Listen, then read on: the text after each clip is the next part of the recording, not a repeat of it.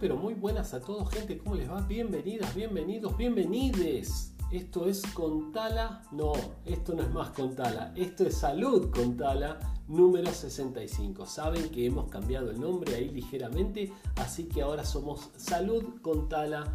Y en este caso el episodio número 65, este podcast de salud con Sergio Taladriz, o sea, un servidor ahí contándoles novedades y no novedades, algunas noticias que están súper, súper interesantes, como las que vamos a estar hablando en este capítulo. Vamos a hablar de, por ejemplo, inmunólogos piden vacunarse contra la gripe sin esperar que llegue la vacuna contra la COVID.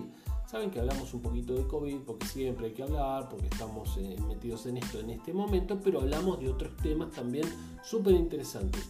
Eh, bueno, otra, coronavirus y el papel de la higiene bucodental, que acá se plantea un problema porque la noticia que sigue contradice esta y ahora se los quiero contar un poco más en detalle. Expertos advierten que el enjuague bucal no elimina el virus de la COVID-19, por supuesto, y una eh, nota para terminar súper interesante hablando de la marihuana. La marihuana medicinal versus la marihuana de uso, digamos, recreativo. ¿Comenzamos?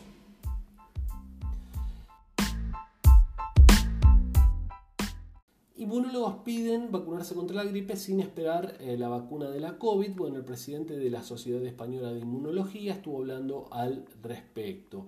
Eh, entre muchas otras cosas, dijo que bueno, eh, vacunarse hace, activa nuestro sistema inmunológico. Ahí me hacía acordar mientras, mientras leía y escuchaba la nota, esta frase que, conocida que dice: Lo que no te mata te fortalece.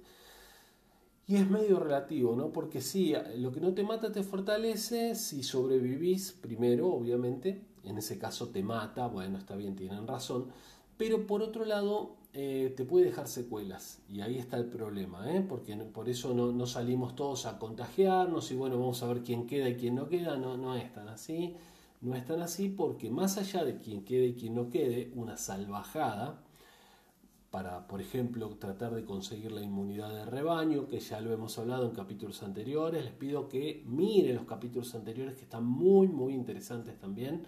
Em, más allá de eso, no sabemos las consecuencias que puede dejar la COVID. Bueno, acá el, el médico este lo que habla es que debemos vacunarnos contra la gripe y que inclusive hay gente que piensa que podría Mm, ayudar un poco más que para la gripe, pero tampoco podemos decir que pueda prevenir el coronavirus, por supuesto, o este coronavirus que es el responsable de la COVID-19.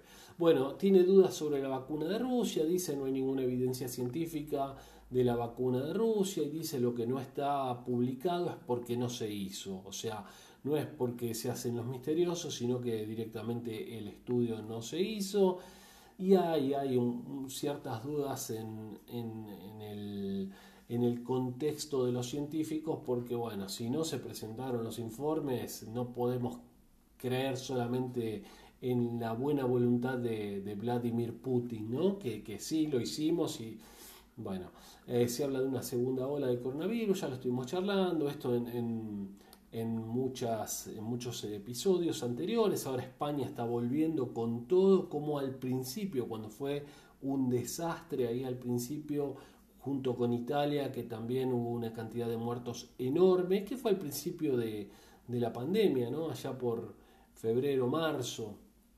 Pero bueno, ahora bajó y ahora parece que está volviendo a subir. Entonces recomienda, por ejemplo, el uso de esta aplicación eh, Radar COVID para crear pequeñas burbujas, digamos que sería como una especie de inmunidad de rebaño, pero que nos está diciendo la aplicación donde tenemos la inmunidad de rebaño. ¿sí? Entonces, bueno, es interesante. Acá en Argentina Sergio Berni estuvo hablando también sobre la posibilidad de utilizar este tipo de aplicaciones. Por el momento no, no se hizo. Bueno, ojalá que se haga porque parecen ser bastante, bastante útiles. ¿sí? Bueno, abrir los colegios de manera segura podría ser realmente complicado porque todavía no, no se sabe cuánto tiempo dura en el aire y demás, por supuesto. Pero bueno, la noticia entonces, vacunarse contra la gripe. Recomiendan los expertos vacunarse contra la gripe eh, más allá de que todavía no esté la vacuna para la, la COVID-19. Esto en, eh, en, España. Por otro lado, tenemos una noticia que habla, y lo hablamos en otros capítulos, de que el, el papel de la higiene bucodental objeto de investigación. Hablamos de que algunos enjuagues bucales podrían prevenir eh, la infección más que nada, fundamentalmente eso, no, y por eso ahora lo que viene en la otra nota, podría prevenir la infección. ¿Por qué? Porque si tenemos partículas virales en la boca, como tenemos muchos receptores, eh, estos de receptores de angiotensina 2, eh, me lo acabo de olvidar, eh, bueno, no sé, el receptor, bueno, el receptor para la angiotensina 2, que en este momento no me acuerdo el nombre, que es por donde entra el virus a, nuestro cuerpo. Tenemos mucho en la boca y en el tracto, gastro, tracto respiratorio, pero también en el tracto gastrointestinal. Entonces, con un enjuague bucal eh, bajaríamos la carga viral de la boca y eso haría que, en teoría, nos haya menos probabilidad de, infectarnos. Pero también advierten los eh, científicos, en la tercera nota tenemos esto, que eh, no es recomendable, es una odontóloga la que habla, no es recomendable estar usando mucho enjuague bucal, ¿sí? porque daña las encías, daña el epitelio eh, de la boca, incluso puede llegar a, intoxicar a la persona, así que no, no, es recomendable. Y que la persona que ya está con coronavirus eh, no, no, ya lo tiene en la saliva, entonces por más que el enjuague bucal eh, enjuague la mucosa, va a seguir contagiando, entonces no, no, favorecería mucho. Bueno, es lo que pasa cuando se está investigando, todavía no, no hay respuestas claras, pero bueno, ahí se plantea esta cuestión. Y ahora sí pasemos al tema de la cannabis de uso medicinal la marihuana de uso medicinal. ¿sí? Una nota súper, súper, súper interesante. Les pido que la lean porque está buenísima. Eh, muchísima información. Prácticamente la tendría que leer palabra por palabra porque está toda muy bien detallada y muy bien documentada. ¿sí? tiene ahí todas las llamadas. ¿Vieron cuando ponen uno y abajo la referencia, tres y la referencia? ¿sí? Bueno, está muy bien, eh, muy bien detallada y muy bien representada. Pero se las voy a resumir habla de una marihuana positiva, útil e interesante, que es la marihuana eh, terapéutica, versus la marihuana droga, que no está buena y explica acá también por qué. Por empezar, sabemos que fumar lo que sea, si sea fumar un pasto, una lechuga o fumar lo que sea, es malísimo. Estamos aspirando humo, estamos aspirando productos tóxicos y cancerígenos.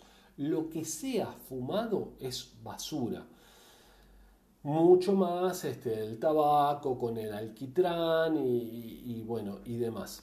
Pero bueno, acá la diferencia fundamental, se las hago bien breve, la diferencia fundamental entre la marihuana terapéutica y la marihuana medicinal es el contenido de tetrahidrocannabinol o THC.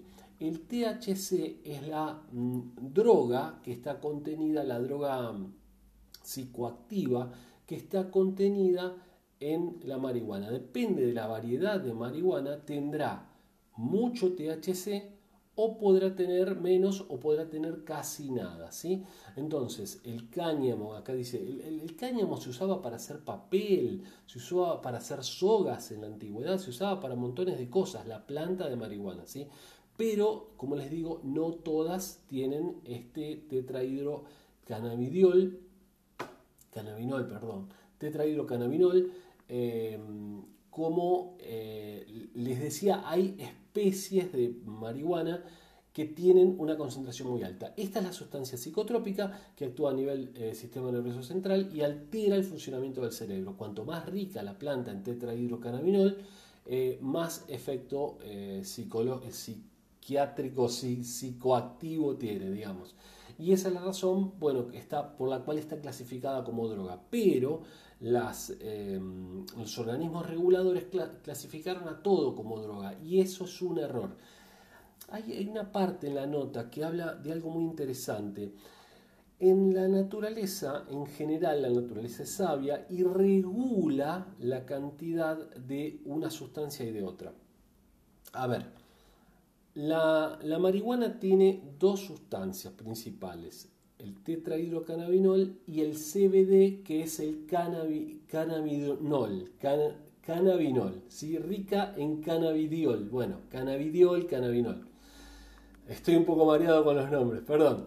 No he fumado nada. En mi vida he fumado, en mi vida tuve un cigarrillo de nada en mis labios, les aclaro. ¿sí? Bueno, em, entonces, em, el cannabidiol contrarresta inclusive los efectos del tetrahidrocannabinol. Y esto sucede algo similar, digamos, por ejemplo, donde se descubrió la aspirina, la, aspirina se descubrió en la corteza de sauce, ¿sí? La corteza de sauce, saben que la aspirina, analgésico antiinflamatorio, eh, fundamentalmente, y antitérmico, anti, antifiebre, digamos, ¿no? Antitérmico, antipirético. Bueno, pero la tisana de corteza de sauce, el té de corteza de sauce, tiene estos efectos, pero además tiene protectores gástricos, porque uno de los problemas que tiene la aspirina es el malestar gástrico. ¿sí? Entonces, las sustancias en la naturaleza suelen estar equilibradas. Los farmacéuticos lo que hacemos es sacar, digamos, el principio activo, extraer el principio activo, purificarlo, sintetizarlo en un laboratorio y, hacerlo en mayores cantidades. Pero eso tiene ventajas y desventajas. Dentro de las ventajas está que el efecto es mucho mayor, pero dentro de las desventajas está que no está balanceado y entonces produce determinados daños. ¿sí? Bueno, en el caso de la marihuana, por ejemplo, estarían em, compensados, depende el tipo de planta, el tetrahidrocannabinol con el eh, cannabidiol, ¿sí? Entonces, lo bueno de la marihuana es el cannabidiol. Vamos, vamos ahí concreto. Lo bueno de la marihuana, la, marihuana medicinal tiene alto contenido de cannabidiol. ¿sí? El cannabidiol tiene efectos antioxidantes, antiinflamatorios, anticonvulsivos, antieméticos para evitar el vómito, ansiolíticos, hipnóticos y antipsicóticos incluso. ¿sí?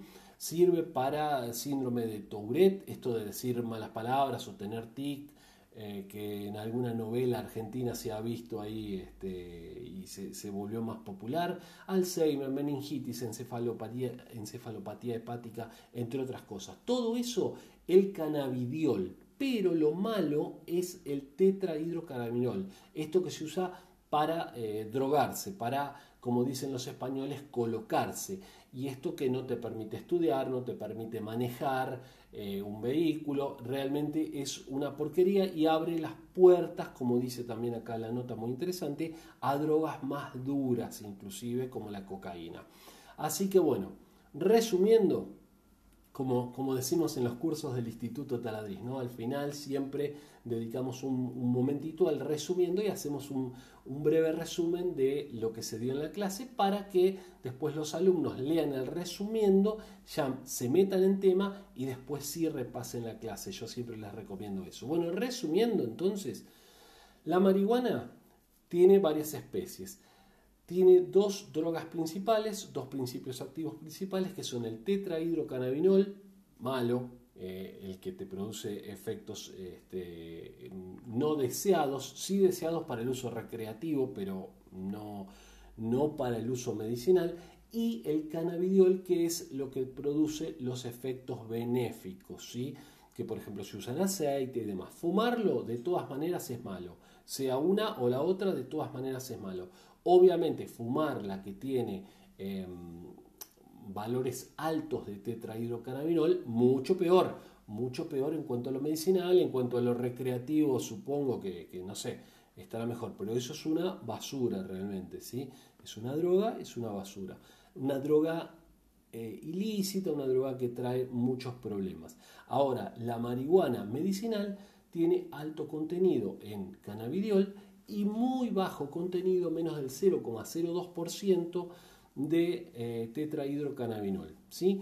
La que se está cultivando para uso medicinal es esta que tiene alto contenido de cannabidiol y muy, muy, muy, muy bajo de tetrahidrocannabinol. De hecho, se está cultivando también en España la que tiene contenido eh, de tetrahidrocannabinol más alto, pero para estudios científicos, no para utilizarlo en pacientes.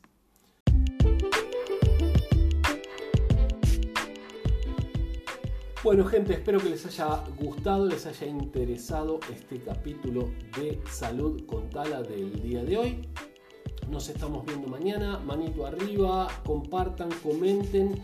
Eh, y bueno, espero que les hayan gustado estos temas. Si quieren dejarnos nuevos temas, lo pueden hacer acá abajo. Y las notas, los enlaces a las notas, siempre están acá abajo, como les decimos. Así que les recomiendo que lean esta última nota si les interesa realmente el tema este de la marihuana.